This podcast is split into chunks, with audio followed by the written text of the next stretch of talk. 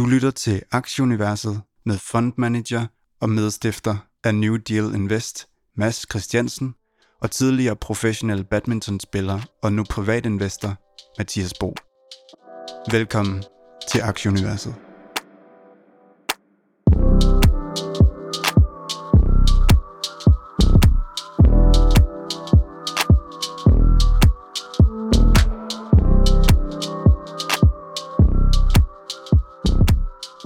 Godmorgen.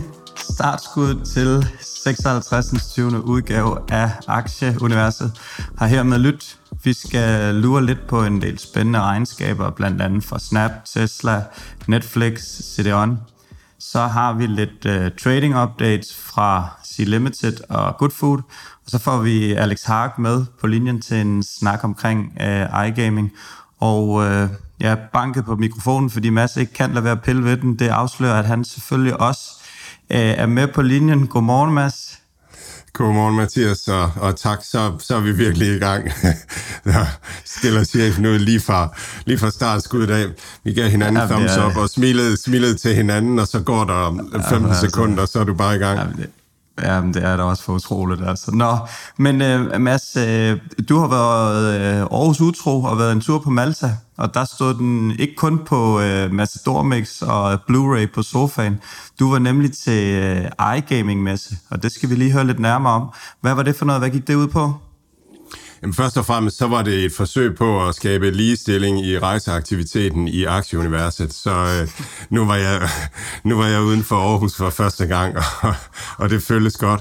Men ellers så var det en messe for, øh, for iGaming-industrien, øh, som, som mødes øh, nogle forskellige steder og netværker og, og, og fortæller hinanden om, hvad de, hvad de tænker om det hele. Og der blev diskuteret, om vi er i en boble. Der blev diskuteret de her opkøb, øh, der har været, øh, hvor Aristocrat har købt øh, Playtech, og øh, Penn øh, har købt øh, Score Media.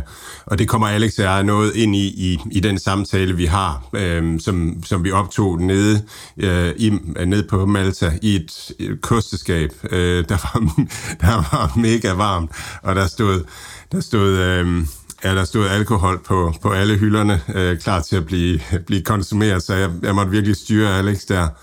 Øh, så ja, så, så det, det, var, det var spændende, og det var det her med at få en fornemmelse af, hvor er industrien lige nu, hvad, hvad siger folk mellem linjerne og, og sådan nogle ting. Og, og, og jeg talte dernede, så, så vi havde adgang til, øhm, til speakers room, så det var super fedt. Vi hang ud derinde og, og talte med alle de der folk og, og, og fik nogle staldtips og, og sådan, hvad, hvad der lige rørte sig. Fandt du så nogle, øh, nogle spændende aktier, du skal smide nogle øh, sparepenge efter? Altså, Evolution Gaming, de var virkelig rockstjernerne dernede. Øh, der, deres øh, Chief Product Officer, han var keynote speaker, og, øh, og var sådan ham, alle, alle så op til. De er, de er dem, der virkelig, øh, virkelig, virkelig øh, sparker røv lige nu, for at sige det som det er. Øh, og, og det var mit klare indtryk også, at, at det, var, det var et godt sted at have sine penge øh, lige nu, er min fornemmelse. Spændende. Jeg har også selv en lille smule Evolution Gaming. Det har været lidt af en rusjetur. Jeg tror, den har været op i omkring 2.000 svenske kroner, og så var den nede i 1.200 også, og ligger på omkring øh, 14-1.500 nu her. Så, øh, så det er ikke et helt dumt sted at, øh, at bide til bold, hvis man spørger Mads Christiansen.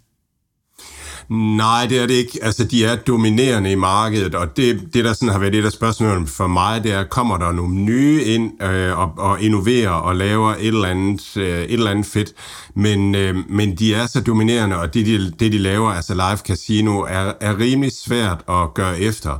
Øh, og for eksempel i USA, så hvis man vil drive øh, øh, online live casino der, jamen, så, skal man, øh, så skal man have et, et studie at optage i i hver stat, øh, som man, man får en licens i øh, og så skal man opfylde alle de her regulatoriske krav og sådan noget. Så der er, sådan, der er en hel del barriere, barriers to entry øh, for, for andre, øh, og, og Evolution Gaming kan levere live gaming øh, casino alle vegne, øh, hvor det skal være. Så på den måde er de en super nem løsning øh, for, for industrien nu. Det, der sådan er spændende og bliver spændende at følge, det er på sådan 5-10 års sigt, vil der så være nogen, som kommer med nogle nye måder at, at, at lave, lave de her spil på, og kan Evolution Gaming blive ved med at være, være innovativ. Vi havde en snak med, med en sød bulgar, som, som lige havde, han har lavet sit eget spilstudie, øh, som netop lavede øh, spil, som Evolution Gaming laver, og han var sådan, de er ikke innovative, og de er, han, han, han sagde, Evolution Gaming, de var, de var ligesom Nokia i forhold til Apple og sådan nogle ting, og han havde virkelig, han havde virkelig selvtillid, så det er super spændende at, at, at se, hvad, hvad han kommer med. Øhm, og det, det gjorde mig egentlig sådan lidt i tvivl i starten, men så havde jeg en lang snart blandt andet med ham, Chief Product Officer for Evolution Gaming, og, og, og, og han, altså, han er, han er ret visionær for, hvor gamingindustrien skal hen og sådan nogle ting. Og så, så på, på, på sådan en, en 3-5 års sigt, der er jeg ikke særlig bekymret øh, for Evolution Gaming, øh, som det er. Hvis vi lige øh, kigger lidt på de overordnede toner, indeksene for, for ugen, så har S&P ramt endnu en god uge op øh, 1,64 procent. Øh, Dow Jones er i lidt over 1 procent op, Nasdaq er også over 1% op 1,29. DAX'en bakker en lille smule 0,3. Øh, C25 oppe igen 3,54 procent. Den 10-årige rente i USA er op øh, 1,65, op i 1,65, og så er olien lige under øh, 84. Man kan sige, det er jo ikke en dårlig indeksuge, og øh, specielt i Danmark, næsten 4% igen, det samme som sidste uge, gør det, gør det utroligt stærkt. Når der er en lille smule medvind generelt set på, på markederne, så, så står vi stærkt hjemme i Danmark med, med den form for gode kvalitetsselskaber. Øhm, for Nasdaq og også tech-investorer, der var der selvfølgelig så lidt fredagsbrok i den, og øhm, det var igen øh, ja, det her øh, never-ending tapering øh, spørgsmål, hvor, øh, hvor Colin Powell var ude at sige, at, øh, oh, Jerome Powell, undskyld, var ude at sige, at, øh, at økonomien, hvis den fortsat ser stærk ud, så, øh, så vil de begynde den her tapering, og han sagde også, at, øh, at det her inflationspres, det så ud til at vare lidt længere end, end forventet, og, og måske et godt stykke ind i næste år, og det, så, det fik så Nasdaq'en til at sætte sig øh, en lille smule øh, 0,8. Ja, og i, i går var jo den her dag, hvor, hvor vores aktier, sidste uge talte jeg om, at, at vores aktier, vores sådan i anførselstegn, men, men de her mindre tech-segment, at, at de har klaret sig rigtig godt øh, generelt. Og så, og så kommer den, det her i går sådan makrosnak, øh, og så oven i det hele med Snapchat-regnskabet, øh, som som tyder på, at, at reklameindtægterne godt kan være presset her øh, i det her kvartal øh, og at IDFA-ændringerne øh, går ud over øh, altså generelt reklame-tech-industrien, jamen så ser, vi, så ser vi, at mange af de her aktier handler rigtig meget nedad. Og der skal man forstå, at, at, at når, når, når Facebook og Snapchat lige pludselig bare øh, vælter nedad, jamen, så kommer manges portefølje også en lille smule under pres, og det kan godt give udsalg af nogle af de andre aktier. Men det jeg også sad sådan og kiggede på i går, det var, at, at nogle af de her aktier, altså Peloton og Carvana, faktisk sådan stille og roligt arbejdede sig tilbage og endte dagen bare en lille smule nede. Og, og det, er måske, altså det giver mig lidt den her fornemmelse af, at flows er begyndt at vende, og at investorerne er begyndt lige så stille at, at bide til bolle med, med, med de her virksomheder. Efterspørgselen kommer, når, når øh, aktierne falder. Ja, lad os lige prøve at blive en lille smule ved Facebook, fordi som du selv siger, så havde den radel lidt dag i går ned minus 5%, og det skyldes jo, går jeg ud fra, primært at investorerne gør lidt bange for, for det her regnskab, som kommer det tirsdag i næste uge, Mads, eller onsdag. Øh, gør det at, at selvfølgelig også, at, at det her snap meltdown, det kan, det kan afspejle sig i, i, i mindre øh, annonceindtægter for Facebook. Øhm, det er vel det, der, der primært driver den ned i går, ikke?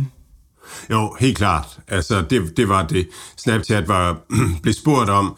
Øh, altså, der, der er to problemer øh, for reklamevirksomheden. Den ene, det er IDFA, øh, og så den, øh, altså Apples ændringer i, i, i, hvordan man kan følge øh, brugernes øh, rejse på, øh, på inde i appsene.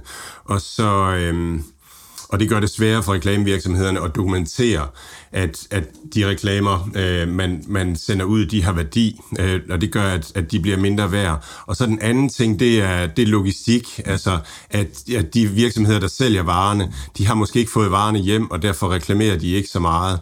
og, og Snap blev så spurgt og sagde, at det var IDFA, der var den største problem, og, og det er det, som øh, Facebook-investorerne reagerer på, fordi så det problem har Facebook også. Og Snap kigger jo selvfølgelig meget nærmere på lidt senere i programmet. Øhm, lige en sidste ting med Facebook. Der var noget med noget navneskift. Hvad er det for noget? Ja, de vil til at have nyt navn, og, øh, og det giver jo rigtig meget mening. Ikke? Det minder om dengang, at Google de, de, øh, de skiftede til... Øh, øh, til Alphabet. Øhm, Facebook er jo, er jo kun en, en, en del af, af virksomheden. Øh, altså det er den blå app, og så har vi Instagram, og vi har WhatsApp, som er store forretningsben. Vi begynder også at have den her spirende virtual og augmented reality øh, forretning, og så, øh, og så kommer der hele den her øh, virtual reality, det, det, det Zuckerberg kan kalder the next platform of compute. Så, øh, så der er mange flere ben i det, og lige nu der har moderselskabet har navn efter, efter den del af virksomheden, som folk bare elsker at have. Så på den måde, så giver det altså bare rigtig god mening, at man vil bare hedde øh, hvad som helst andet nærmest. Man vil, ja, man vil gerne hedde Mathias, hvis det er, at, det, at hellere det end Facebook. Ja, eller det kunne også være aktieuniverset, kunne vi også, uh, kunne vi også måske foreslå. Ja, at det bliver dyrt for dem. det, bliver, det bliver rigtig dyrt. Mads, uh, Sea Limited, de har også uh, landet en, en, en stor Airbus fra, fra Singapore Airlines i, uh, i Frankrig, eller hvad er det for en historie? Ja, altså det virker som om, at Sea Limited, de bare vil Europa hele verden i øjeblikket. Altså de er, de er startet i Frankrig også, og og der går rygter om, at de starter op i øh, Mellemøsten også. Øhm, jeg, jeg, har været, jeg har været på Malta der og, og været optaget af det, så jeg har ikke sådan helt fået, fået læst op på, på sådan lige det her med Mellemøsten, men, øh, men, men det, var, det var klart derinde. Øhm, noget vi lærte ned på konferencen, det, øh, det var det var øh, omkring det her med at Sea Limited er øh, er kinesisk, at at Forrest Lee er kineser, at at ledelsen der er er, er en sådan en kinesisk elite, og det, øh, det hjælper altså en rundt omkring i verden, fordi at der er kinesiske eliter overalt i verden, og specielt i Sydøstasien er der jo øh, rigtig meget kinesisk elite. Man taler om de her tiger-økonomier i Malaysia, Thailand øh, og så videre, og, og det der jo er ligger bag ved det, det er, at mange af dem, der bliver rige og skaber de her tigerøkonomier, det er kinesere. Så der er, der er sådan et, et, øh, altså der er rige kinesere, som, som hjælper hinanden og forstår hinanden. Øhm, og det, øhm, jamen det gik op for mig, at, at, at det, det betyder rigtig meget for, for Sea Limited. Det, det synes jeg er super spændende. Og så kan det her, det her det kan komme til at betyde, at Sea Limited bliver den virksomhed, der får mulighed for at gøre det som AliExpress, altså, øh, altså øh, Alibaba øh, egentlig gerne vil have gjort. At, at Alibaba øh, vil gerne være, være den virksomhed, som, som eksporterede alt kinesisk gods til, øh, til hele verden via AliExpress. Og så er der kommet alt det her bøvl omkring data og så videre, som gør det svært for AliExpress rigtig at sætte turbo på. Men der er Sea Limited nok et godt sted, og man kunne godt forestille sig, at Sea Limited bliver, simpelthen bliver eksportplatformen for, for Sydøstasien til, øh, til resten af verden, og måske også fra Kina. Øh, hvis varerne mellemlander i Kina, og så bliver solgt via, nej, mellemlander i Singapore bliver solgt via en, en Singapore-virksomhed, så er det mere spiseligt for, for europæiske regulatorer. Så det er en spændende fremtid, synes jeg. Man kan sige, på aktiefronten, der er der ikke rigtig sket så meget i C-Limited den her uge. Den ligger rundt nullet. Øh, jeg så en nyhed om, at uh, Cathy Woods har været ude og købe op i den i løbet af ugen sammen med Unity og uh, Tesla har hun lagt til i sin ordre der. Så uh, ja, tror man på hende, så, uh, så, så er det i hvert fald et, et, et godt tegn. Det er virkelig spændende, altså, fordi Tesla er i all-time high, og Unity er nærmest også i, nej, den er ikke i all-time high, men, men altså, den, den er højt oppe. Altså, den har jo været nede i 80, øh, 90 igen, og er, er, er handlet op i 144, og noget af det, jeg har indtryk af, ARK, de gør, det er ligesom at, at, at udnytte det her, altså sælge ud af det, de synes virker lidt dyrt, øh, og, og købe ind i det, de synes virker øh, billigt, så det er virkelig interessant. Sea Limited også nær all-time high. Og øh, så tror jeg faktisk, at vi skal måske til ugens mest spændende rygte, skråstreg, øh, mulige opkøb, nemlig det her med, at PayPal er interesseret i at købe Pinterest. Øhm, det er ikke noget, som PayPal-investorerne sådan virker super begejstret for. Den er nede 10% for ugen. Øh, til gengæld så er Pinterest-ejerne ret tilfredse. Den er nemlig op 10%. Jeg ved ikke lige, om jeg lige skal hurtigt starte med at skitsere, øh, hvad Pinterest laver. PayPal, det, det tror jeg, de fleste er med på.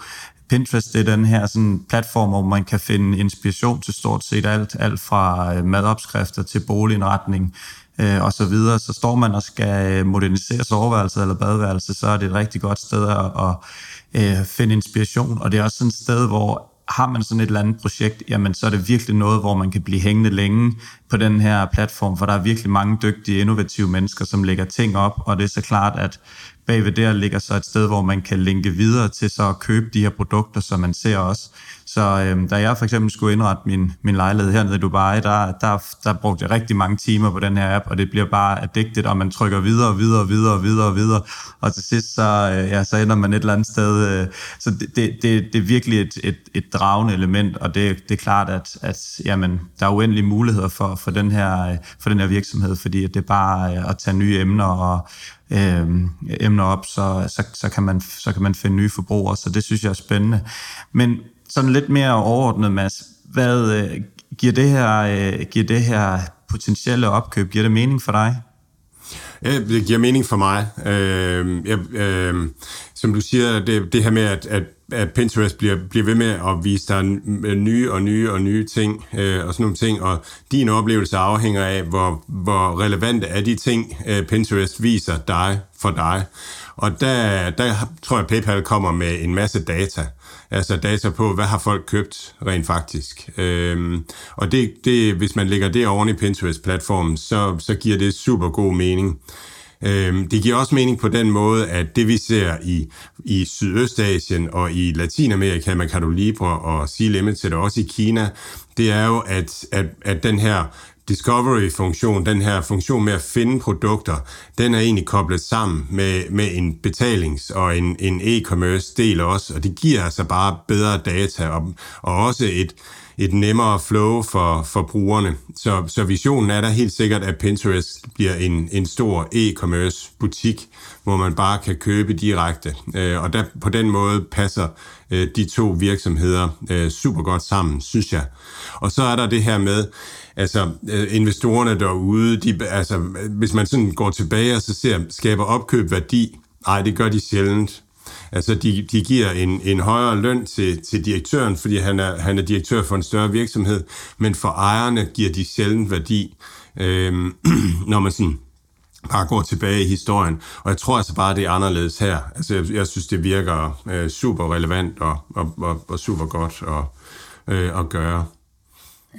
Hvordan, hvad, hvad, hvad skyldes det, at, øh, at PayPals øh, er nede 10% Har du noget kvalificeret bud på, hvorfor at, at de ikke tager så godt imod nyheden?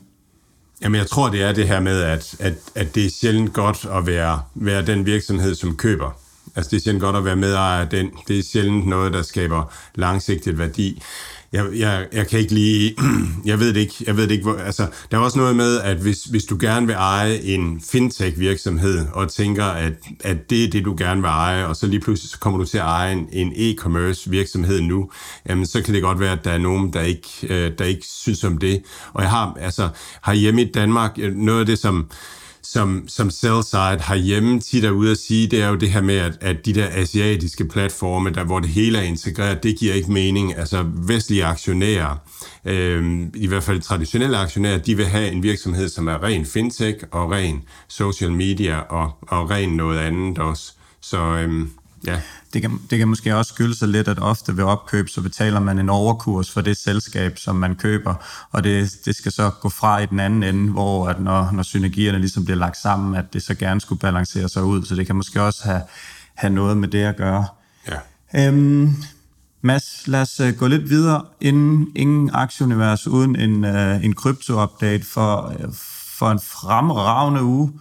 Vi, uh, vi er gået i all-time high for BTC, så vi så gået ned igen, bakket en 7-8% for toppen, og, øh, og det samme med, med Ethereum, som også gik i all-time high i øh, ugen. Det der bare nyheden, det var ligesom den her Bitcoin ETF, som der hedder Bito, som blev introduceret i, øh, i USA. Øhm, et lidt det, jeg ved ikke, man kan sige mere farligt end, øh, end bitcoin generelt set er, eller mere volatilt, men, men den, den trader simpelthen bitcoin futures. Øhm, så jeg, sådan lige sådan for mit eget personlige vedkommende, så tror jeg ikke, at det er en, jeg vil anbefale, den er, fordi der, der vil altid være en lille smule øh, forskel på, øh, på den aktuelle øh, futurespris og så en spot. Det er det, man også inden for oliebranchen vil kalde contango, at der er en lille smule øh, spread i det. Øhm, og jeg, jeg synes stadigvæk, at det bedst kan betale sig, især når, når det ikke er, er store millionbeløb, man, man formentlig investerer i det, og, og tage en af, af de mange sider, Coinbase eller Binance eller hvad det er. Det er blevet relativt sikkert at have sine penge opbevaret derinde, så, så hvis man bare er inde og købe for, for små penge, så kan man sagtens købe det der, ellers så, så kan man også have nogle af de her tracker-produkter, der, der for eksempel ligger ved Nordnet, hvor jeg har min primært ret store portefølje. Øh, man betaler så lidt mere for at holde dem, men, men at betale 2-3% om året for, for at, at der er nogen, der tager sig af at handle det her i, i, i så volatile produkter, det er, det er stort set lige med, med ingenting. Øh, øh, lige en sød historie ned fra Malta. Der var, der var et indlæg, hvor der blev diskuteret øh, krypto. Øhm, og der sidder sådan en, en ung fyr, øh, som, som, som jeg også mødte senere. Øhm, og han er fra en, en virksomhed, der hedder YOLO Group, øh, som, som kommer fra Baltikum, og som har været sådan en, øh, altså en iGaming virksomhed, hvor, hvor det var øh, coins, man, øh, man, man bettede med, og sådan nogle ting. Og de fremstod bare som altså super visionære og ja, virkelig en virksomhed, man bare gerne ville investere i, fordi at, at de var virkelig dygtige. Når ham her, den unge fyr, han sidder på scenen i et panel og har, fortæller sådan lidt om krypto og sådan nogle ting, og så ved jeg ikke, jeg kan ikke huske, hvordan snakken kommer ind på det, men det ender med, at han, at han bliver spurgt om, hvad han selv gør, og så siger han sådan, jamen jeg har 95% af mit net, net worth i krypto. Og så, så, øhm, og så spørger, spørger ham i intervieweren, han spørger, hvad så skal du, tager du, sælger du så af dem ind imellem, eller hvad gør du? Så siger han, nej, det gør jeg ikke. Det jeg gør, det er, at for eksempel her, da jeg havde brug for penge til et hus, jamen så tager jeg, så belåner jeg mine, mine, mine kryptoværdier, og så, øhm, så, så jeg låner dollars med sikkerhed i mine bitcoins og mine Ethereum og, øh, eller Ether.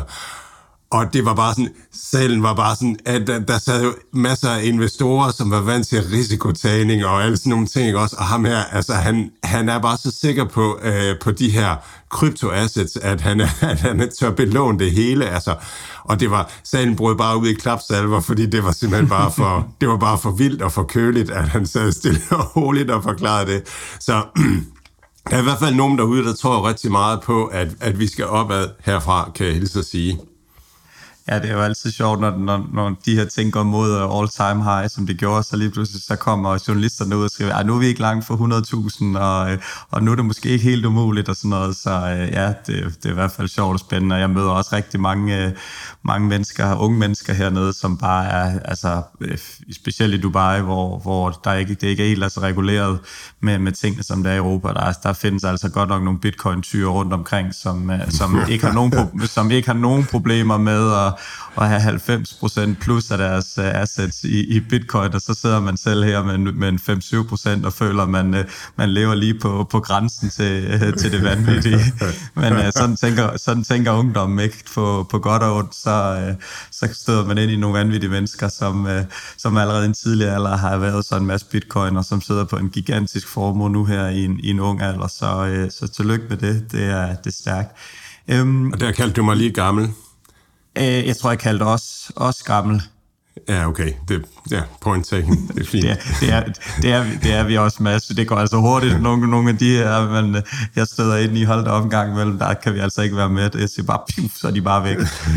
øhm, en, en, der også sagde lidt uh, piv, det var lidt nedadende, det er den her Beyond Meat. De her sojabaserede uh, hakkebøffer, om man vil. Øhm, de har nedjusteret deres forventninger til tredje kvartal. De tog en tur ned 10% for ugen. De, øh, de, hvad hedder det nu, ja, de, de har guider mod en omsætning nu på, på 106 øh, millioner dollars i, mod forventet 120 til, til 140. Så der er også lidt, uh, lidt modgang for, uh, for dem.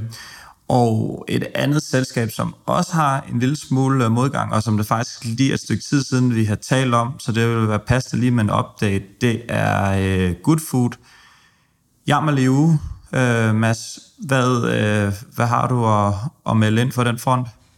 Ja, jeg, jeg ved det faktisk ikke præcis, men, men, øh, men det, det, der jo sådan ligesom materialiserer sig, det er, at det er svært at skaffe, at skaffe arbejdskraft, og det har mealkit virksomhederne altså brug for. Øhm, og det er også øh, det her... Øh, øh, det her inflationære pres, der er, jamen det er på lønninger, øh, så det vil sige mealkit virksomhederne øh, til dels, og så er det, øh, og så er det på, øh, også på varer. Øh, og man kunne godt forestille sig, at mealkit virksomhederne de kunne have problemer med at lave prisstigninger. Det bliver altså bare meget mere tydeligt, hvis man hæver øh, prisen på den på, på det abonnement, som, øh, som kunderne har i forhold til, når supermarkederne de øger øh, prisen på bananer fra 2 til 2,5 kroner. Så jeg tror, det, jeg tror, det er den vej rundt, øh, at, at det ligger, og det er, det er sådan generelt meal kit virksomheden, der handler svagt, at at, øh, at CD, nej, Hello Fresh er, øh, er svag, og øh, Marley Spoon har været svag. Der er, jeg har også indtryk af, at Marley Spoon de har problemer i USA. De har ikke ret mange downloads på deres app i USA. Øhm, og, så, og så er der LMK Group fra Sverige, som, som også har været svag, dem der opererer i det, i det skandinaviske marked. Så jeg tror generelt, det er den her tese. Og, og det er bare øhm, det er bare den her, øhm, det er sådan en, øhm, øh, jeg synes, det er sådan en interessant ting med markedet lige nu, at, at det her, at der er inflationært pres på de her virksomheder, det er jo ikke noget, som ændrer deres 2023, 2024, 2025 indtjening på nogen måde. Og det er egentlig sådan en generel ting, når man kigger på det, at at, mm, at, at Snapchat for eksempel også, altså har, har det her, der sker lige nu, ændret deres indtjening i 2023-2024? Jeg tror det egentlig ikke. Så, øhm, så, så, men det er, markedet er sådan relativt kortsigtet lige nu og, og reagerer lynhurtigt øh, på, de, på, de korte, øh, på, på det korte sigt og, og hvad der sker på kort sigt. Og det tror jeg ikke, man skal prøve at svømme imod. Det må man bare, øh, det må man bare kæmpe med. Men jeg tror også, man virkelig skal have øjnene op for, at at, at på et eller andet tidspunkt, altså hvis man har et års briller på, så tror jeg virkelig, der er nogle gode opkøbsmuligheder lige nu i, i alle de her virksomheder, hvor den dårlige kortsigtede historie dominerer. Øhm, og, men lige hvornår at, at det er tid for at slå til, det, det er super svært at, at, at vide. Og inden vi skal over og høre dit interview sammen med Alex, øhm, så har du lige en generel kommentar omkring de her, til de her regnskaber, som, øh, som er kommet ud? Ja, vi kommer lige til at snakke om, øh, om, om CD-ON og Netflix, Snap og Tesla-regnskaberne, øh, når, vi, når vi kommer der nedad. Øhm, og og det, øh, det, jeg synes er sjovt, det er, at at, at hvis man ser CD-ON og, og Snapchat og Tesla, så er det alle tre virksomheder, hvor, hvor den langsigtede case er super svær at forstå og super svær at vide, om den, øh, om den sådan kommer til at fungere. Og CD-ON kommer ud og siger, at det, vi, sluttede, øh, vi sluttede lige her til sidst, der gik det egentlig meget bedre, så de kommer ud med sådan et, en, en, en, et løfte om en kortsigtet forbedring. Det gjorde de nu også sidste kvartal, sagde de det samme.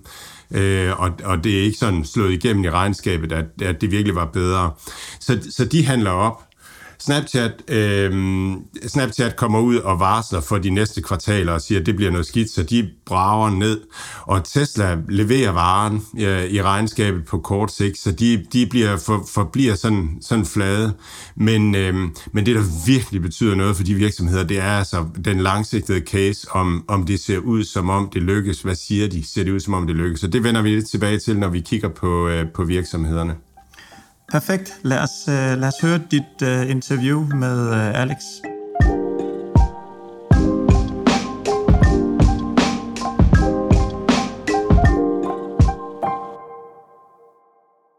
Alt, hvad Mads, Mathias og deres gæster siger, er deres egne meninger.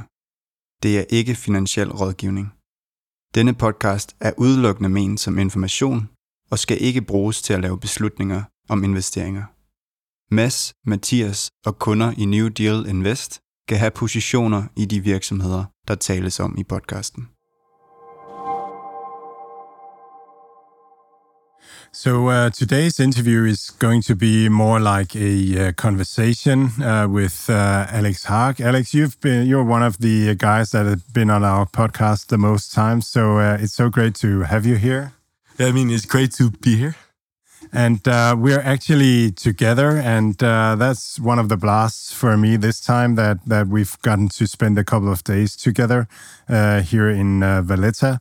Um, we're at, at the iGaming uh, Next uh, conference, which is a conference about iGaming with the iGaming industry here, and we're going to to talk about today what our main takeaways has been from from from this event, and the iGaming Next is yeah, it's where where the gaming industry, iGaming industry meets up and have a conference and get to network and and talk to uh, one another. And um, and there's been quite a few interesting um, presentations and panels that that will go.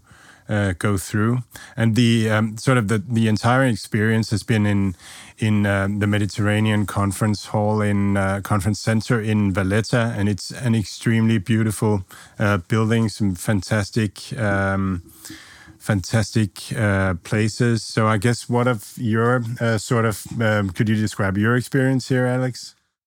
So it's great to like finally see you, right? To in person. So I mean, we have spoken for like years on Twitter and DMs and Zoom calls. So it's great to like finally see you in person.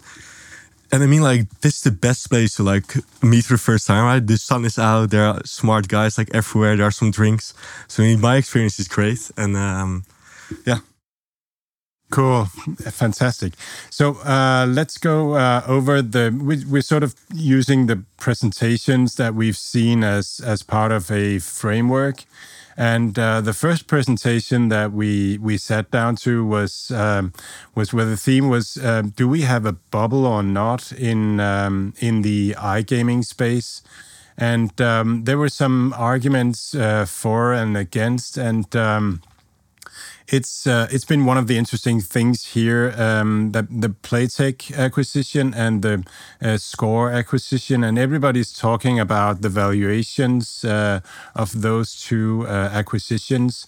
So Playtech was acquired by uh, Aristocrat Leisure, which is a a um, an Australian uh, company.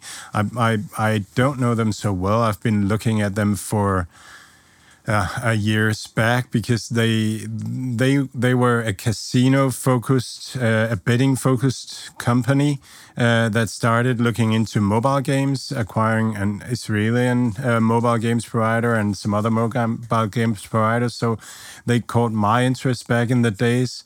So they they they have they have some physical casinos they they have some in Macau, as I recall, and I, they have some in in in Vegas, and then they they. Um, they they provide uh, digital experiences in the land-based uh, casinos, and they have a mobile gaming arm.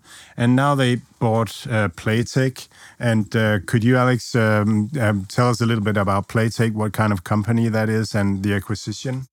Yeah, so sure. So Playtech is sort of a Evo competitor, right?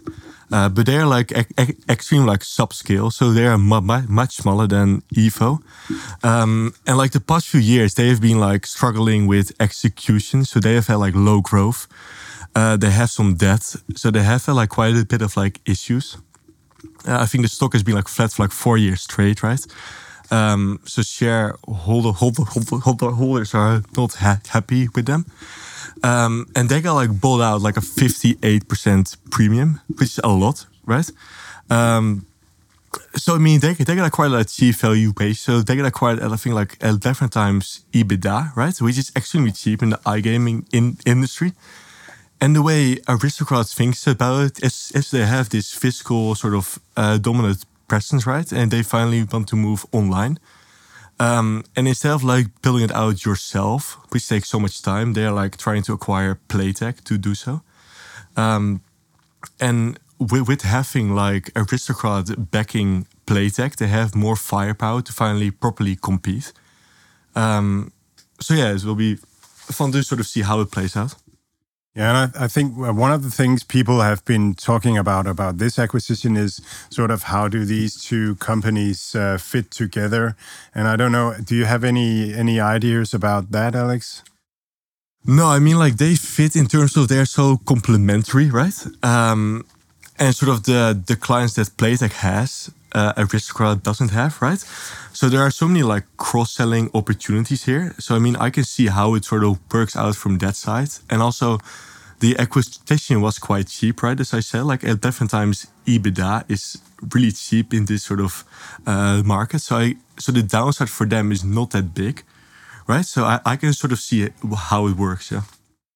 Yeah, I'm I'm also thinking a little bit about them being um, a different type of company. So if you wanna if you wanna help or if you want to uh, do a restructuring of a company that's not really functioning, then maybe a, an owner with a new angle and a new set of uh, new skill sets could be good. So I don't know, maybe maybe putting a, a mobile gaming uh, guy in, in charge of a an iGaming something that there there there should be an opportunity to do things in a new way. And like you say, they have the opportunities for cross selling and and uh, improving their offerings.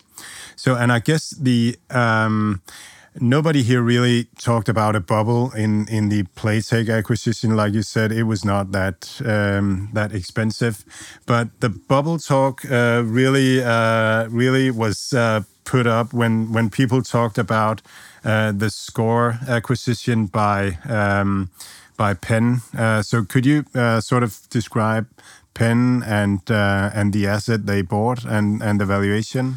Yeah, so Penn is a sports betting player, right? So they have some physical presence as as well, and they acquired Barstool last year. And Barstool is this use of sports media company in the US, right? Uh, so they basically use Barstool to like find users and, and acquire them cheap, and basically convert sort of their user base into a sports betting player, right? Um, so they acquired the score and, and the score is basically a sports app where you like check the score right? So it sort of makes sense with the name. Um, and they acquired them at a i think they acquired them like a 20x forward sales valuation right? So if you compare that to sort of the Playtech right? At different times ebitda and here they pay 20 times forward sales. Uh, it's a massive difference right but the way sort of they think about it is uh, they want to buy eyeballs, right? They, they want to buy reach. Um, yeah. And um, the, the, the score is like large in Canada as well. And Barstool and Penn want in, in on the Canadian sort of um, sports betting world, right? Um, so sort of valuing the, the name or the deal on like a sales multiple makes no sense, right? You sort of value it on the reach they have and the potential they have. Um, and what the score also has is like a really small sort of tech stack. So it's still like unproven, but but the idea is that they like take their tech stack and build it out, and then sort of re re remove like Kambi from their like expenses, right? So in like the long term, it might lead lead, lead to like substantial like cost sa sa savings, right? Um, so I think it's both. It's about like future cost savings plus sort of the reach. Yeah, and th that's when you talk to people down here. I think that's uh, there are two camps. So there are people that are focusing on on cash flows and multiples, and they're like, "What the what on earth is going on here?" And then there are people that are looking at, like you say, eyeballs and and and um, and what can you do with those eyeballs? What can you make down the line? So and and some some alluded to this that the uh, that Penn was out um, putting emphasis on that they bought a a sports book uh, and and the people sort of negative about the deal they say well well uh, the score don't have a sports book they have something that might become a sports book down the line um, and and I heard some some guys here talking about that maybe maybe Penn was just um, just using that argument because DraftKings just uh, did the same and and sort of to yeah maybe maybe I don't know if, if they want to mislead or they just um, they they want people to to get the wrong idea about what the value of the acquisition is right now. Yeah, I mean investors like like software companies, right? So if a company owns their own like tech stack, they deserve a higher mil mil mil, mil price. So they trade like higher. So we've seen it with DraftKings and now with Penn, right? So they're basically like trying to play like that that that game. So the better story for for a uh, for an appreciation of of the uh, of the acquisition by the um, by the shareholders. That that makes sense. So, are there any other arguments for a bubble that that we should think about? Yeah, I guess like M and A is the first one, right? Where you see like uh, a ton of M and A, the peak, right? Like normally of a cycle. So we've seen so many deals the past few months, right? Where sort of every company acquires each other. Um, so that might sort of suggest we are in, in like a bubble area. Um, and then secondly, the valuations, right? I mean, DraftKings, it, it, yeah, it's trading at like crazy milk, milk, milk price. So some might say like, hey, it's crazy to pay like such a high milk, milk, multiple for um, like a multiple of sales, right? And then I guess last is the CAC, so the customer acquisition cost. So they they have gone up like tremendously, right, the past few months. So that that that should test the space is either more competitive or they see like a higher LTV, right? So a long term um, customer value. Um, yeah. Do you have any other arguments? Yeah, so um, um, I mean, people down here are talking about how how how all these companies are are trying to get a part of the same pie, and and that that FOMO is really big. That you really want to buy an opportunity to get into the states or get into this or that market. And um, I, I also heard a guy talking about how how everybody is just trying to to build a, a company that looks good, that earns a lot of money, and just to to um, to get it um, to get it flipped um, and and get the earnout uh, right. So. Uh, I guess it's uh, it's heydays in the iGaming industry. I think when when the panel was on and there was some some really um, experienced VC guys uh, talking there, they they kind of uh, guess that it would last for for a couple of years more, and and then we should uh, see the bubble burst maybe. So, um, what are the arguments that there isn't a bubble right now, Alex? Yeah, so I guess the main thing is the TAM story, right? Where the TAM in the US now is like I think like two or three billion, right? And it will grow to like 25, right, over the next 10 years. Uh, and it might grow to 40, right? And, and if you sort of add the iGaming space or the iGaming TAM, you might even like see like 60, right? Like 60 billion, right? Um, so it's basically a 10 to 20x from here. Um, so most like bears are like focused on the sales of today, right? While the bulls are focused on like, hey, what can they be be, be, be, be like in five years, right? If the time is like 30 billion, you put like a market share on there and like a margin profile, and it might work, right? Um, I mean, it's the hard part there is you have to on underwrite sort of a mature market share, right? Which is tough. Um, but the market is just like hyper growth, right? So in 10 years, it will be so much bigger than it is today. One of the bull theses that, that I sort of uh, think about down here is, uh, is really that that that this whole industry they see themselves as an entertainment industry uh, and entertainment can monetize in in two ways either by selling the entertainment directly or let the entertainment be a part of an, a, a bigger business um, like we have Amazon um, Amazon Prime where we have a lot of entertainment there and it's not really it's not really to monetize the entertainment. They don't see themselves as an entertainment business, but they are they're a bigger ecosystem, so they they see entertainment as a customer acquisition cost, and um, and and I talked to some guys about this concept, and um, and and the um, the uh, the Evo um, uh, CPO uh, Todd uh, Haushalter, he he really he sort of thinks in somewhat in those lines as well, and and some other guys. And but it's it's so early days in the in the iGaming industry. Still, they're still in land grab mode and just um, moving the needle by by just grabbing land. So um, the, the the the the thing about developing businesses in other directions and and sort of uh, getting more value out of the eyeballs is not something that that we see yet. But mm, sort of mm, that would be my explanation for the valuations we see of the score that got acquired and the valuation of DraftKings. That Draft, DraftKings is is um, trying to monetize their uh, eyeballs in, in, in some other ways. Could you um, talk a little bit about that, Alex? Yeah, I mean, like they're trying to do like NFTs. They're now like trying to sign up uh, sports teams. They're trying to sign sign up athletes, right? So they they like trying to create they they, they like a platform um, beyond like just sports betting, right? So also sports cards or like interact with your fans there, right? So they're like trying to turn into a platform.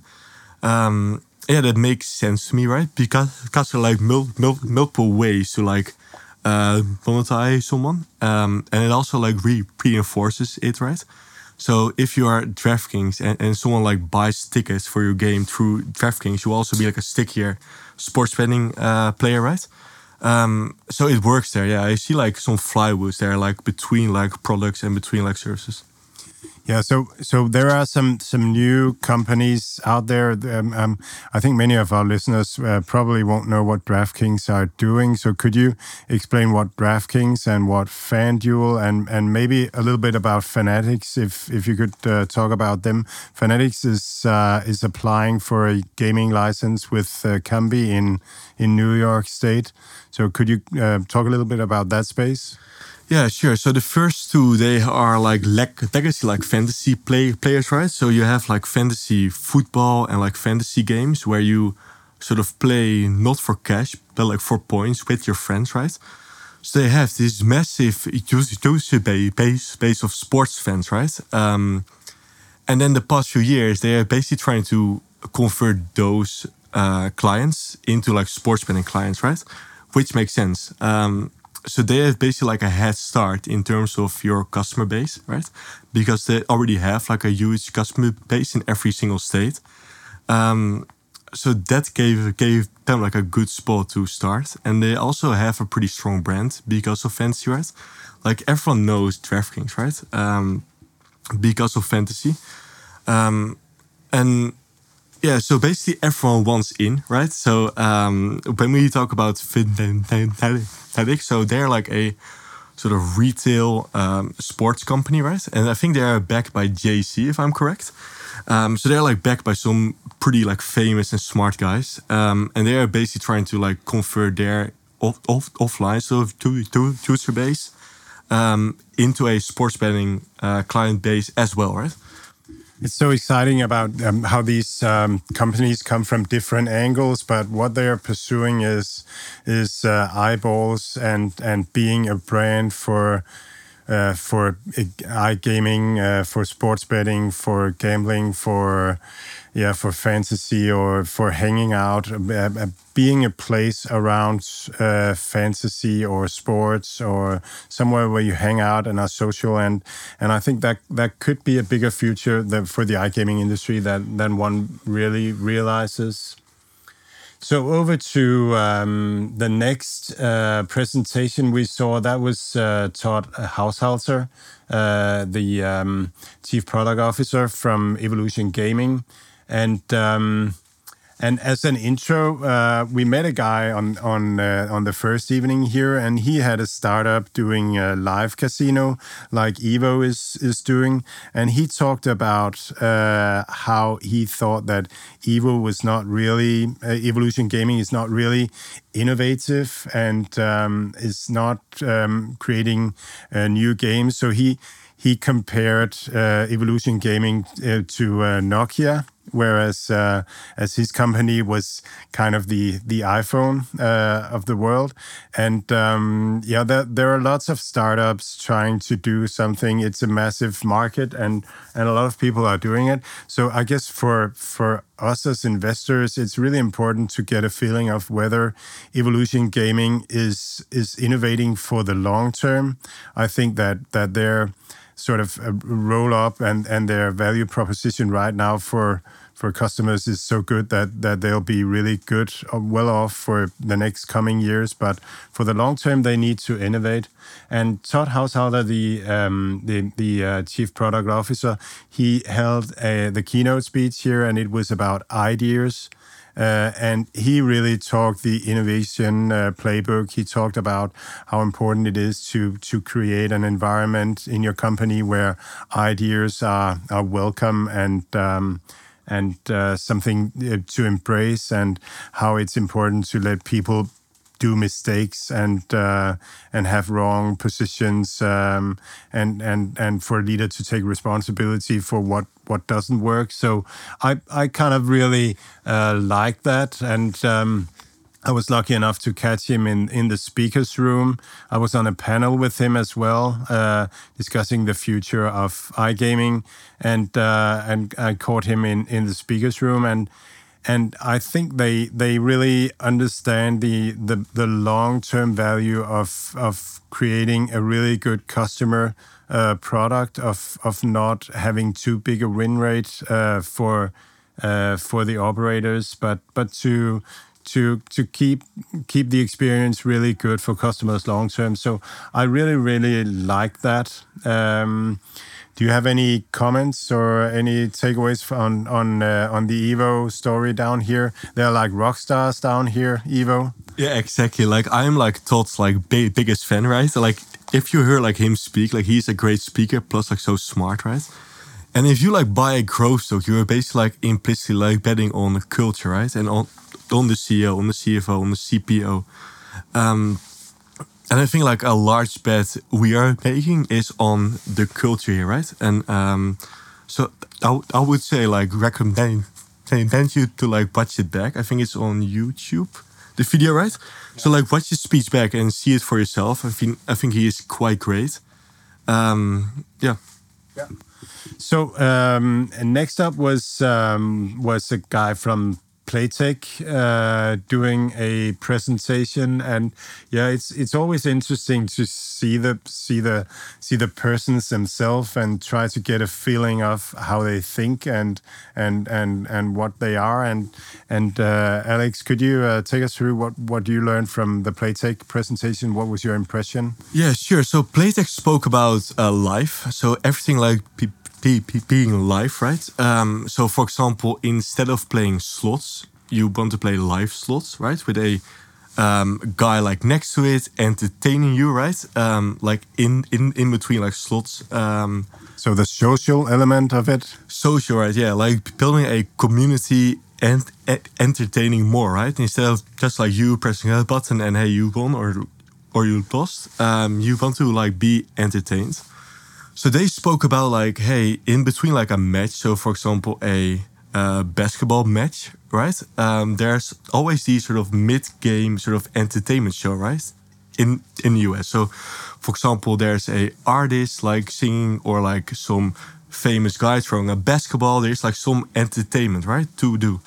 Um, but, but, but between sort of the first half and the second half, and with iGaming, there's like um, you make, make make a bet and you wait, right? So you are to have have like a period of like no entertainment.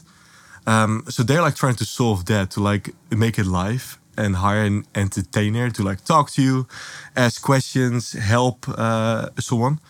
So that made sense to me, and they also wanna like try to make the support side of a uh, casino like more entertaining. So instead, instead, instead of like, hey, um, as a question in a chat, you might want to like speak to someone, right? So like make it more entertaining, social, community building. Um, yeah. yeah, personal and and uh, like more personalized. Yeah, yeah, like like that. That that makes sense. What was your impression of of the guy compared to maybe Todd? I don't know. It, it's always a, a matter of of of who you are and how you come out. But do you have any takeaways on on Playtech? You talked about them not really being so successful over the last years.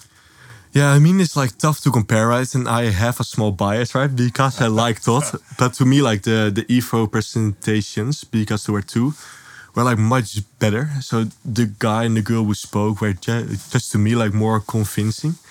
Um, yeah, I don't really have any other special sort of view on that.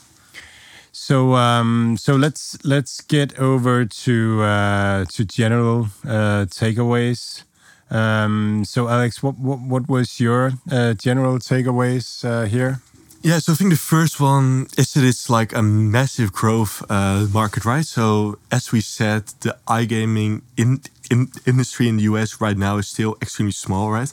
I think like penetration is I think like between like three and five percent still, right? Which is extremely low, right? Like over time it will grow to 20, 30, 40, or even more percent, right? Um, so I think it's early days. Um, and I think sort of the second thing is that um, new iPhones 5G will all sort of improve the the value prop, right? Um, because you can like integrate more special effects. You can do more things live, right? Um, so I think the capacity and the offering will increase. Um, and then sort of that offline to online sort of conversion will continue to like accelerate here. Um, yeah, yeah, that that makes sense, and and uh, yeah, I'm I, I was uh, I'm I'm really I see this as a as a part of the metaverse concept, uh, starting like what you talked about, what we can do in real time, the real time experience being more social, being more interactive, with more uh, with entertainment coming in between and and more personalized uh, experiences as well. So I think there is um, there is a good growth uh, opportunity uh, there.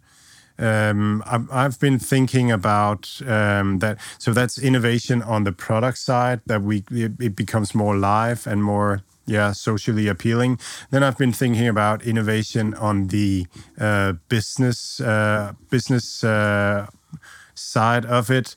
Uh, we have these new uh, Fanatics, um, DraftKings, uh, Barstool, uh, the the Pen uh, app. Um, so so so other verticals coming in. They're not they're not coming from just moving physical casinos online, but they are coming in with uh, an audience and with uh, other from other entertainment categories. And I think that that um, they they're speaking about uh, Disney uh, coming into uh, gaming here. How how how is that going to happen, Alex? Yeah, so Disney owns.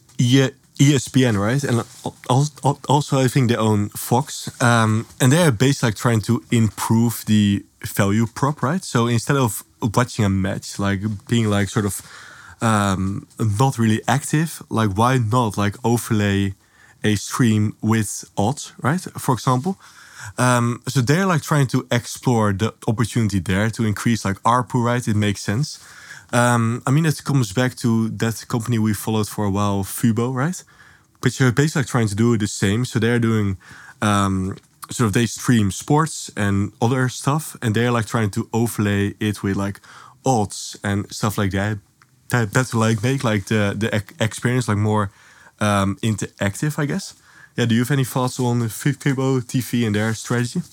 Yeah, like you say, it's it's it's another business model that that is trying to integrate iGaming in in in a a, a more um, more multi facet uh, offering and uh, maybe create a place that is uh, engaging in more ways than, than just betting. So you don't just go there to to to play the roulettes or to do your sports betting, but you hang around there and watch a football game and maybe throw in some odds and and maybe when when when Fubo or ESPN or or DraftKings know kind of what your what your favorite team is and and what you sort of like, uh, what kind of person you are. They'll be able to to to put the bet in front of you that you really want to play on that would sort of make the game match you're watching the more exciting.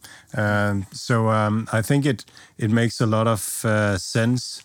And then another takeaway for me was um, was just watching uh, this this um, this sort of um, battle, or not no not battle, but this constant uh, conversation between uh, operators, uh, the operator mindset uh, and the innovator mindset, where you have you have some people talking about uh, cash flows and what they are right now, what are the multiples of this and that, and you have other people talking about what can we build here and and where can we take it here, and and it was really um, it was really uh, there was a session called uh, Ready Player One, uh, which was one of the first sessions, and I was I was thinking that now we're going to see people talking about crazy stuff where they would take the gaming industry, iGaming industry, sort of uh, things that I, I, never even imagined that, that that would be there, and and it, I think they were mainly operators, the ones that were there, because they sort of talked about um, about affiliate um, marketing and and um, not really not really something new and crazy. And um, I just think it's it's funny to observe from the sidelines and and get people's uh, thoughts on that. Do you have any any comments, Alex, or anything else? Yeah, no, sure. So I was sort of um, I think like last thing I want to like talk about is the CAC, right? So the CAC is the customer PlayStation calls right, and um, and we basically like see like all players are trying to reduce their CAC in a creative way, right? So they are trying to go through fantasy and acquire a free user right, and then convert them uh, at a low CAC, or they they are trying to hey, we offer you a soccer match, come bet with us, us, us, right? So a sort of creative way to acquire a customer. Um, and I think that's quite interesting, right? Because if you are like a smaller player, like people, there's like no way to compete with DraftKings on like marketing, right? Um, so you're forced to be creative in that sense. Yeah. It's a really good point. It's actually um, uh, the theory about bundling, and that's the theory about how do you monetize a non-primary user. So if if you have a a fantasy game uh, you can actually monetize iGaming uh, users that would never ever go to an iGaming site because um, that that would not be their priority. But when they sort of uh, when they're in the system and and they get the opportunity to to place the right bet, that would make. And I, I think. I think when one thinks about betting, one always thinks that it's about uh, the casino cheating the the customer. But uh, for many people, betting is is also just a way of of acquiring something entertainment, some excitement. Uh, so you you watch a football match and it gets more exciting if you bet a little bit on it. So I don't think that it it's necessarily cheating people. And actually, I I, I had a conversation with uh, Todd Householder, and and one of his points was that that that that like Robin Hood that's one of the big competitors for the iGaming industry because that's where people are really betting. And like he says, I think it's so, so funny. He says, so you have to be 21 in the states to to play iGaming, but you can play Robin Hood when you're when you're 18. Yeah, you can do the options play and and see if see if you can double your money in two days on on a stock, uh, lose it all or double, quit or double.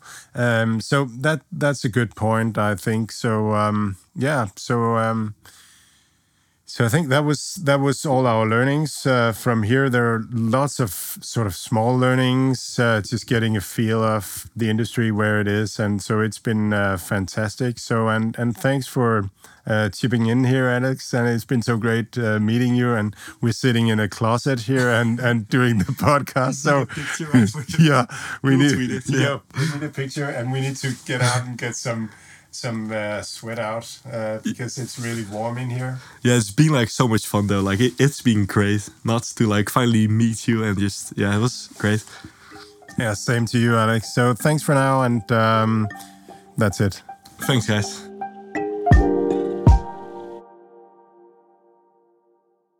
Mads, vi skal have kigget lidt nærmere på de her regnskaber, som vi har nævnt. Øhm, jeg synes, vi starter i Sverige ved CDON. Øhm, Tag os lige igennem, øh, hvordan det så ud. Yes, øh, måske, ja, ja, måske jeg lige skal sige, hvad CD-ON er. Jeg har sådan et, et projekt med, at jeg vil lave, øh, lave nogle Instagram-videoer, hvor jeg lige fortæller om de virksomheder, som vi taler om, og, og bare lige to minutter, hvad jeg synes er vigtigt øh, sådan at man får en intro til det også, sådan at de gamle lyttere ikke skal høre om virksomhederne hver gang, hvad, hvad det er, de laver. Så, men her lige CD On er en svensk virksomhed, som kommer fra at være en e-handelsvirksomhed, der solgte CD'er, sjovt nok, blandt andet på, på internettet, men også øh, forbrug elektronik og sådan nogle ting. Og nu er man så til at være sådan en, det man kalder en 3P-markedsplads, altså hvor at at man faciliterer, at, at øh, handlende kan, kan lave små butikker og så sælge til kunderne. Fuldstændig ligesom Taobao i Kina og Shopee øh, i, i øh, Sydøstasien, og det som Amazon er i gang med også at prøve at lave det her øh, skifte. så, så det er man i gang med. Og, og jeg vil sige, at, at hvis, hvis det er sådan, at det skal virke som om, at det her lykkes, og, og hvis det er sådan, man skal købe den her case, så skal der virkelig vækst på, øh, for at, at det ser ud som om det lykkes. Jeg vil jeg sige 50% vækst, eh, helst ikke mindre i den her tidlige fase. Ellers så, ellers så er det svært, fordi i, de, i den tidlige fase, der har man, der har, der er det, der har man dårlig øh, økonomi på, på enhedsniveau. Øh, eller på, altså på, ja, på unit, unit economics, siger man på engelsk. Nå, men øh, de, er, de, de kommer ud med en, øh, med en GMV, den totale omsætning, som stiger med 4% year over year. Det er bare alt for lidt. Øhm, og deres det marketplace revenue, altså det man omsætter for på den her nye 3P-platform, øh, det falder faktisk 3% year over year. Og det er, sådan, altså, det er sådan en virksomhed, som i mine øjne kan være værdiløs om et år. Øhm, så, så det er, det er virkelig øh, røde flag.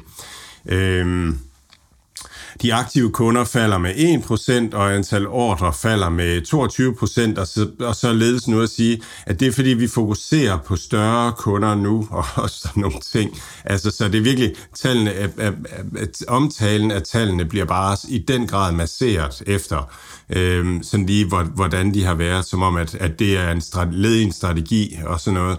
Og det, det er jeg ikke sikker på. Jeg, jeg, jeg tænker, hvis de virkelig mener, at de vil være en 3P-markedsplads, så vil de næsten bare gerne have hvem som helst øh, til at komme ombord. Så jeg synes virkelig, at, øh, at, at det var noget skøjet. Og ligesom, at ligesom ved øh, sidste kvartals regnskabsmeddelelse, så er man også i det her kvartal ude at sige, at det her det virker som et turning point. Nu kan man se på tallene, at, at de begynder at accelerere. Men det, men det, det de sagde det, ved Q2-regnskabet, at nu var nu så de gode tegn til Q3, det er altså ikke slået igennem, kan jeg hilse at sige, i regnskabet. Så jeg, jeg synes virkelig, at, at det er en farlig investering at, at gå ind i. Noget, som også har været lidt farligt og meget meget voldsomt, det var, det var Snap. Øhm, hvis vi starter der, vi kan lige tage tallene hurtigt. Øhm, det, det var forventet en, en indtjening på, på øh, 1,35 milliarder dollars, og, øh, og de, de leverede kun øh, hvad hedder det nu, 1,17. Og det, det er klart, at det er ikke noget, der, der lever specielt meget op til det. Øh, driftsregnskabet lå på 135 millioner, og konsensus lød på 299 millioner. Så, øh, så, så det så ikke for kønt ud. Og som vi sådan nævnte i indledningen, de her primære grunde, øh, jamen virksomhederne, de, de går ud og siger, at virksomhederne har mindre budget til markedsføring. Øhm, Snaps annoncører, de, de er primært i uh, consumer goods, uh, skønhedsprodukter og fashion.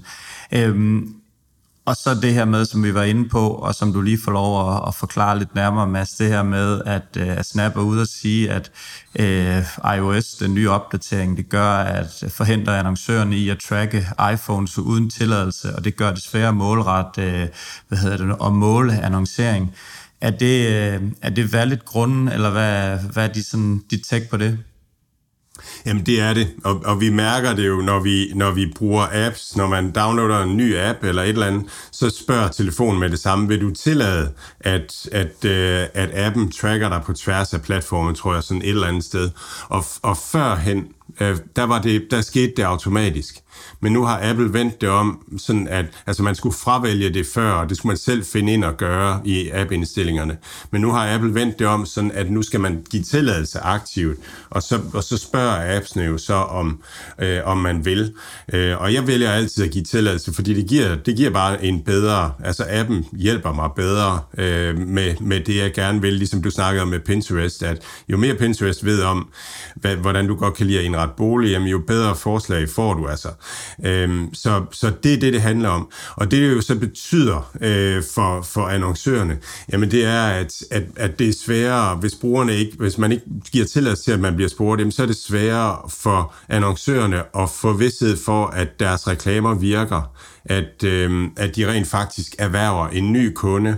Var det bare et kig på reklamen, eller blev det til en ny kunde, og, og hvad var værdien af den nye kunde ned ad vejen? Og det, det er sværere for virksomhederne at, øh, at følge.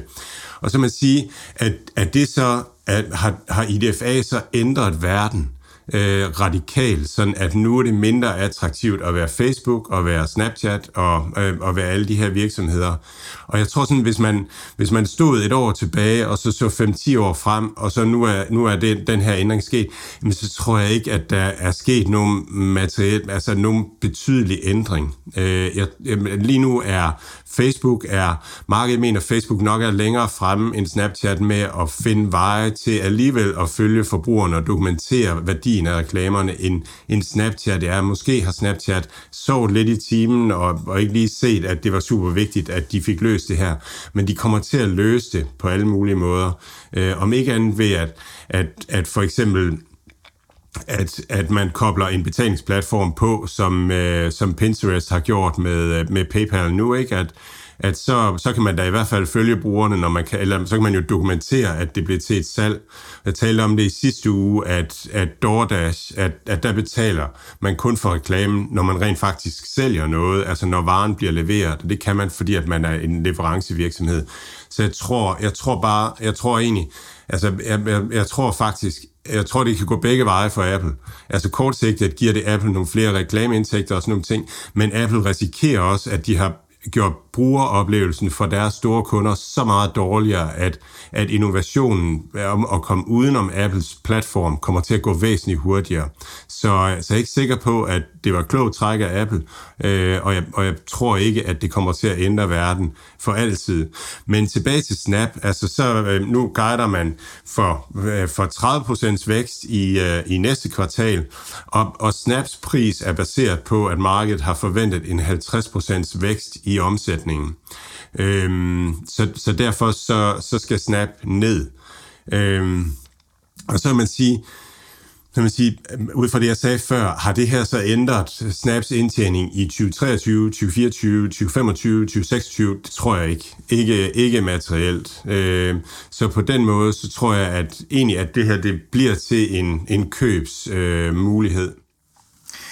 Ja, Snap har været en af de aktier, som de sidste 5-6 måneder har irriteret mig, at jeg ikke er kommet med på, fordi det er netop det her med, at, at det, det er den det, det Generation uh, X's eller Z's uh, for, foretrukne hvad hedder det, platformer og steder at hænge ud, og det er der, det, det er der de unge er, og det, det gør, bliver det formentlig også ved med, som du siger, de næste 5-6 år. Øhm, det, som jeg ligesom så tænker lidt her, de her ting, som selvfølgelig er, er ting, og når man ikke leverer på et regnskab, så, så skal der selvfølgelig være en straf. Jeg synes simpelthen, det er for voldsomt, at øh, 28,7 procent er den nede for ugen, og det gør mig også lidt urolig for, om man vil have selskaber, som kan tage, altså som vi snakker om før, ikke engang bitcoin er så, øh, så volatil som det her. Skal det skære en tredjedel af virksomhedens værdi af næsten? Øh, de, de, de, her, øh, de her nyheder omkring, øh, omkring Apples opdatering, det ved jeg ikke. Ja, det, det kan virke som en overreaktion, som en opkøbsmulighed. For mig virker det bare sådan, det, det er så det, det er virkelig meget, hvis man har aktier, som, som bare ikke lige helt rammer skiven, og så falder 30 procent. Vi har tidligere snakket om det også med nogle af de her mindre tech-selskaber, som jeg er gået lidt væk fra, hvor jeg går over i de lidt større blue chip øh, aktier. Det er meget, meget voldsomt at lige pludselig at se sin, øh, sin portefølje. Har man købt Snap i mandags, så, så sidder man altså med 30 procent mindre nu. Det, øh, det, det, det, virker, det virker meget risikabelt. Hvad, hvad er din holdning til det, Mads? Jeg ved, jamen, jeg tror godt, jeg øh, kender den, men... Øh. ja, nej, ja, jamen, jo, men enig, øh, enig, og, øh, og, og, og i New Deal, vi snakker vi rigtig meget om det her med, hvordan vi bygger porteføljen op, og netop, øh, altså, fordi der, den indeholder den her type virksomheder, og jeg tror bare på, på lang sigt, så, så, så, handler det, så handler det ikke om næste kvartal, næste kvartal, det handler om, hvad er det for en virksomhed, der bliver bygget frem til 2025 og 2030, og der tror jeg altså stadigvæk, at, at Snap er er, super interessant. Deres brugerantal vokser fint øh, stadigvæk og sådan nogle ting, og det er jo det, der er vigtigt for, hvad indtjeningen bliver fremadrettet. Øhm, noget, som, som vi snakker om i New Deal Invest, det er det her med, med markovkæder, med, med at, at sørge for hele tiden at have en positionsstørrelse, som gør, at, at, man, at man på en eller anden måde kortsigtet, det er selvfølgelig træls, men hvis man ikke har for stor en position, så kan man godt blive lidt glad, fordi så får man mulighed for at lægge lidt til nu, øh, og, øh, og handle, mm, principielt handle lidt ind og ud af den. Er du, er du så i gang med at pakke huset ned i Højbjerg, så du har råd til at købe ekstra snapaktier nu her? altså, jeg, jeg, jeg tror, jeg sad og kiggede lidt på, på grafen, og det, det bliver jo, jeg er virkelig ikke teknisk analytiker, men, men hvis man sådan kigger på den, så, så den er brudt ned igennem de her forskellige glidende gennemsnit på dagsbasis, og, øhm, og så er der nogle, nogle tidligere bunde, som ligger i 45, eller nej, i 48 faktisk, der ligger nogle solide øh, bunde, så, så jeg tror, at altså, øh, jeg, jeg tænker, at, at måske skal vi lige tage de bunde ud, sådan at, at alle dem, der har stop loss, de får solgt øh, der omkring 48. Og så, så jeg har sådan et, jeg har sådan et bud i mit hoved lige nu, at, at, øh, at, at kurs 46 øh, kunne være interessant, og at, at øh, det, det er bare sådan mit, mit, mit latterlige bud på, at, at måske, måske er det der, at, at man skal samle op, og den ligger i 55 nu, tror jeg, sådan et eller andet. En aktie, som også fremlagde kvartalsregnskab her, som gjorde det øh, bedre, det var øh, Tesla. Det var, de havde en lille smule skuffelse, sådan overordnet regnskab, en lille smule skuffelse på salget. Øhm, det skyldes, at deres fabrikker stadigvæk ikke kan køre helt på, på fuld kraft på grund af de her forsyningskæder, som, øh, som der er, og så øh, strømafbrud i Kina. Men til trods for det, og til trods for deres konkurrenter, så, så virker det til, at deres forsyningskæder trods alt er stærkere end, øh, end de andre. Øh, og det er, jo, det er jo selvfølgelig super positivt for, for Tesla. Øh, I går lukker den i kurs 909. Det er all-time high. Øh, 8% op for ugen. Mads, hvad, øh, hvad siger du til Tesla? Jamen, øh, det, er, det er bare den mest innovative virksomhed, og, og, og vi har været omkring det mange gange før. Men det her med, at, at de andre sådan bare begynder at vil lave, vil lave biler og sådan noget, altså vil lave elbiler og prøve at gøre det samme, altså det, det kommer ikke til at ske. Tesla har, altså, har, har kunne moderere deres, øh, de chips, de har haft adgang til, sådan at de har kunne, kunne fortsætte med at, at levere biler, øh, og er selv i gang med, med egen chipsproduktion. De er et par år foran på batteriteknologi øh, nu, og, og, og med hensyn til det her med at skalere produktion og sådan nogle ting, der har de bare øh, års erfaring, og er også langt foran. Så, øh, og jeg hørte, jeg hørte Casey Woods øh, interview øh, med Saxo Bank øh, her, hvor hun sagde, hun sagde, at nu havde man ændret øh, prognosen for Teslas markedsandel øh, fra 25% øh, til 25% sådan på, på fem års sigt. Forskellen er, at, at tidligere var det 25% af elbilmarkedet, og nu mener de, at, at Tesla kommer til at have 25 procent af det samlede bilmarked om, jeg tror det var fem år, øh, at, at de havde ændret det til. Så det er sådan en ret kraftig øh, opjustering. Og ja, det er bare mega, mega interessant. Nu, nu, er vi inde, nu er vi inde på det her øh, som jeg medgiver, at, at de, de gør det godt. Jeg har aldrig været en helt stor fan af det her, øh, og jeg, jeg er også nået dertil, jeg er ikke lige så langt fra at købe en Tesla, som jeg tidligere har været, så det på den måde, der gør jeg fremskridt. Og, og jeg er med på innovation og alle det her ting tæller, tæller op, og det, hvad du siger omkring de foran, det, det er der ingen tvivl om. Jeg, jeg kan stadig, min hjerne kan ikke abstrahere fra, at Tesla har samme værdi som samtlige andre bilproducenter i hele verden combined. Øhm, fordi når man ligger og fræser rundt på diverse veje rundt omkring i, i verden, så er det ikke det, der, der præger bybilledet. Jeg ved ikke, hvad deres, øh, om det er stadig omkring 2% eller sådan noget af den samlede øh, flåde, som, som udgør Tesla-biler. Det, det er stadigvæk det eneste, som, som holder mig fra at, at ikke at købe et Tesla der. Jeg, jeg får, jeg, den her værdisætning ud fra, hvad, hvad mine øjne ser, der hænger det simpelthen ikke sammen. Kan du, Nej, kan, du, kan, du, kan, ja. du bare lige, kan du bare lige hurtigt beskrive, hvorfor det er, jeg er en idiot? Nej, men jeg, der, der, der er virkelig mange i, i samme båd. Ja, øh, men hvis man tænker i det der med, at de har om, om, om fem år, eller, eller hvornår det nu er, har 25 procent af det samlede bilmarked, altså, så giver det jo meget god mening, at de skal være det samme værd, fordi at, at så har de andre så må der være en del af de andre, som har en faldende, faldende produktion, og det vil sige, hvis du har en faldende produktion, så har du nogle ansatte, du skal afskede, du har nogle fabrikker, du skal lukke ned og alt sådan noget, og så er der en masse afskrivninger på balancen, fordi de fabrikker ikke øh, repræsenterer en værdi mere og sådan nogle ting. Så, så øh, en virksomhed, som, som vækster og tager markedsandele og, og fylder noget, den er altså meget, meget mere værd end, end nogle virksomheder, som, hvor man tænker, at de kunne godt være i problemer. Og måske er der en risiko for, at, at de lukker, eller, eller at de ja, inden for, for en årrække. Men jeg synes, det, at det der også er så spændende, det er, altså, hvordan værdisætter man Tesla? Hvordan værdisætter man, hvad er det værd at være tre år foran på, på, øhm, på batterier? Hvad er det værd at være, være være i, i tæten med selvkørende teknologi. Hvad er det værd at have, have sin egen chip, altså sin egen chipsproduktion? Hvilke fordele giver det? Altså i Tesla, der, noget af det, man snakker om nu, det er jo, at hvornår kan man komme med daglige opdateringer til de her Tesla-biler og sådan nogle ting også. Altså, Folkevogn er ikke engang i gang med, at man kan opdatere, altså bare, bare via, via wifi eller, eller via satellit eller sådan et eller andet. Der skal man, som jeg lige forstår det, så skal man ind til forhandleren der og, og lige have, have stikket i der, en USB-stikket sat i, og så får man en opdatering der. Så, så det er jo en sindssyg forskel i, i, hvad man kan lægge ud i bilerne af indhold og muligheder og alt sådan noget på daglig basis, så de er langt foran. Jamen, nu, nu siger du det der med, at de er langt foran, og det, og det, det tror jeg egentlig også, du har ret i. Men det, det er bare nemmere for konkurrenterne at, øh, at måle sig op mod ham, der er langt foran. Sådan i hvert fald inden for sportens verden er der en, der ligesom sådan sætter, sætter nye standarder, så er, det, så er det nemmere for, for den næste generation at komme efter, fordi de ligesom har en frontrunner, som ved, hvordan man har gjort det. Og, og det er sådan lidt sådan, jeg også har det med Tesla. Jamen, de er langt foran, de laver bedre batterier.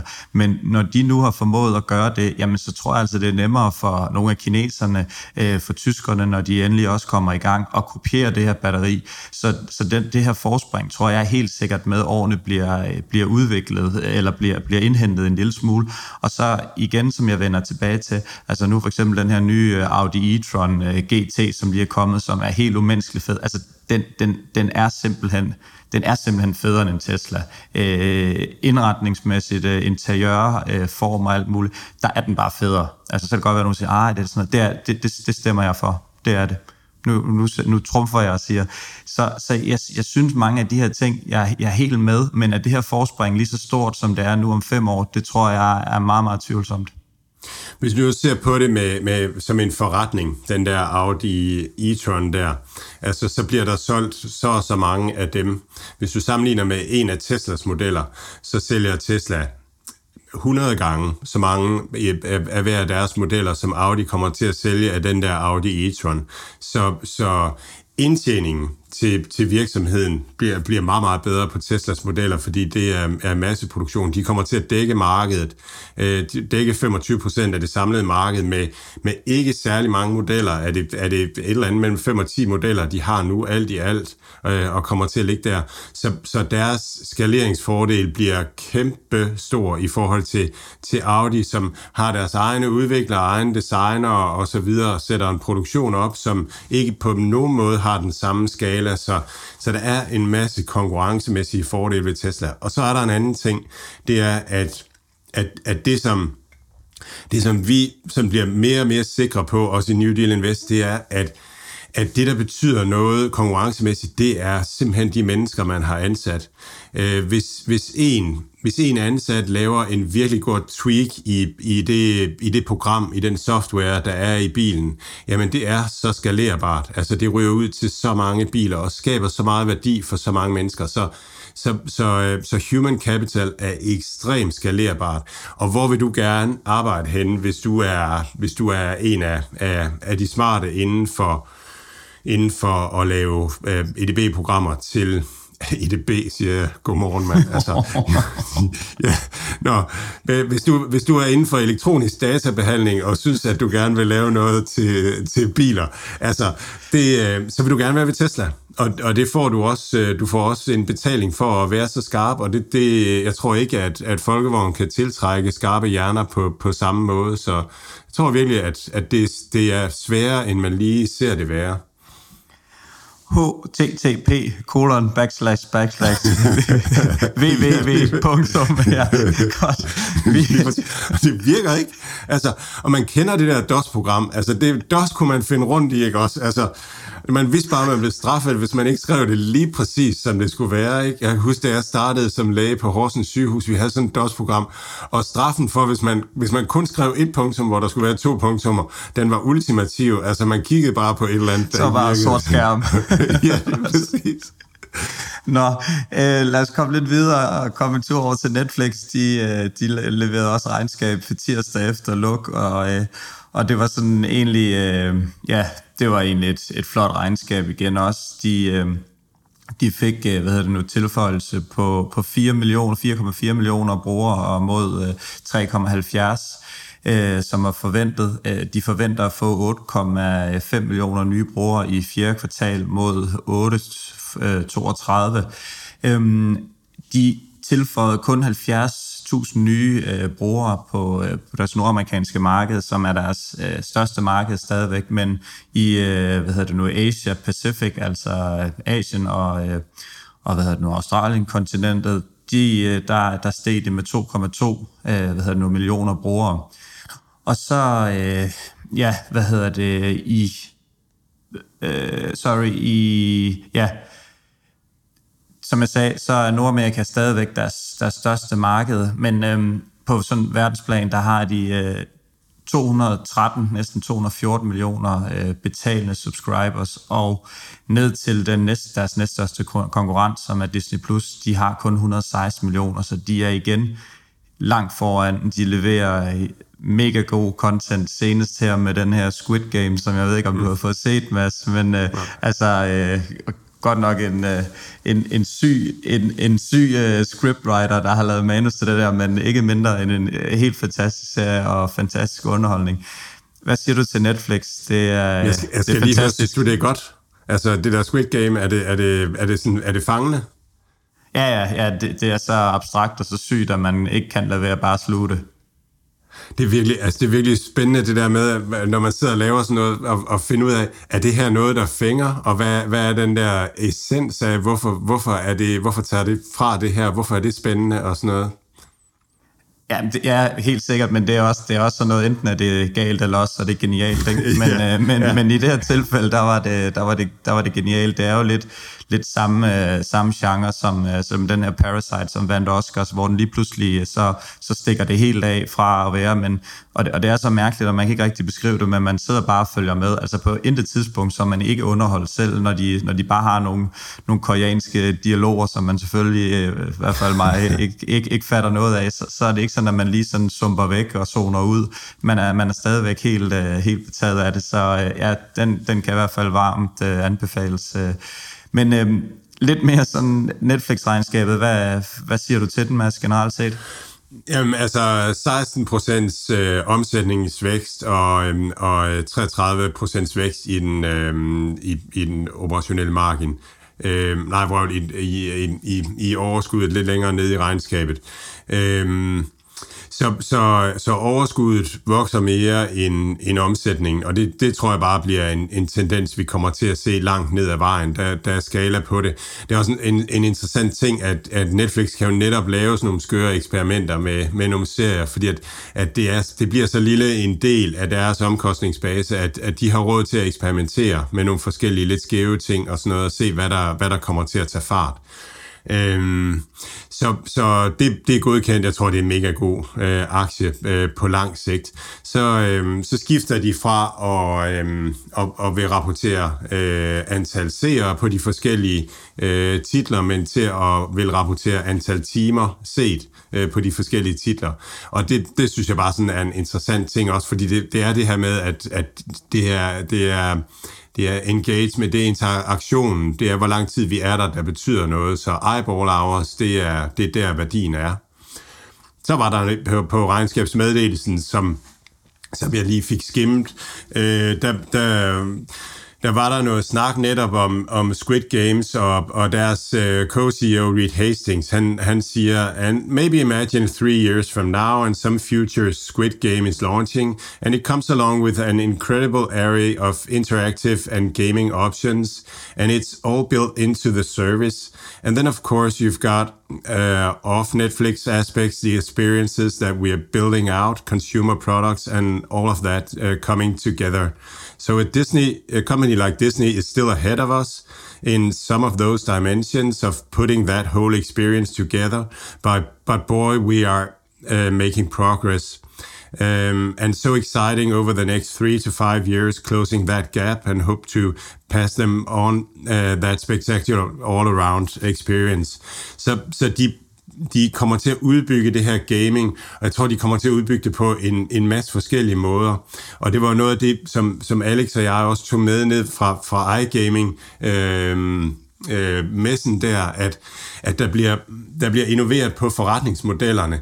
iGaming kommer, øh, kommer ind i DraftKings og... Øhm, Øhm, og, øhm, og som vi talte om i interviewet, i, i de her fantasy sports øh, virksomheder, så, så man laver sådan mere en all-around øh, oplevelse for forbrugerne, underholdningsoplevelse, hvor, hvor det ikke nødvendigvis kun er, at man enten ser video, eller at man spiller spil, eller at man gambler, men at, at ligesom at det hele, det, det flyder sammen.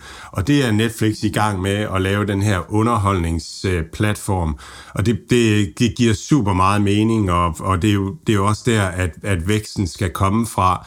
Øh, ikke i antal abonnementer, men i, øh, i, i engagement, øh, hvor mange timer folk bruger på produktet, og så kommer man til at monetisere det på alle mulige forskellige andre øh, måder. Ja, og det her det er noget, investorerne tog positivt imod. Øh, fem, næsten 6 procent op for, for ugens løb. Mads, er det, er det en, skal du have Netflix, eller har du Netflix, eller er det noget, som du tænker, at det er, det er et sted at, at, at investere hen imod? Øh, jeg, jeg tror, Netflix er en super god investering øh, på lang sigt. Øh, jeg, jeg har ikke selv øh, Netflix, øh, men, men altså, ja, jeg, jeg tror, de kommer til at vækste de her øh, 25-30 procent i, i mange år fremad øh, endnu. Netflix er på en måde også en strukturel investeringscase, altså at strukturelt på den måde, at, at meget af væksten i, i brugerantal, arrangementstimer og sådan noget, den kommer jo fra, fra, Syd, eller fra Asien.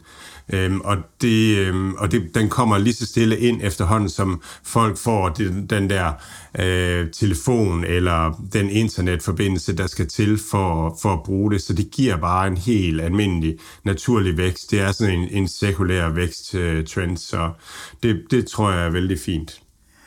Mads, men mindre du har øh, mere, så tror jeg, at vi er nået i mål med ugens podcast. Øhm, ja, vi er jo glade for det engagement, I har vist på vores øh, Facebook. Vi har fået rigtig mange, øh, der har tilmeldt os vores gruppe Aktieuniverset derinde.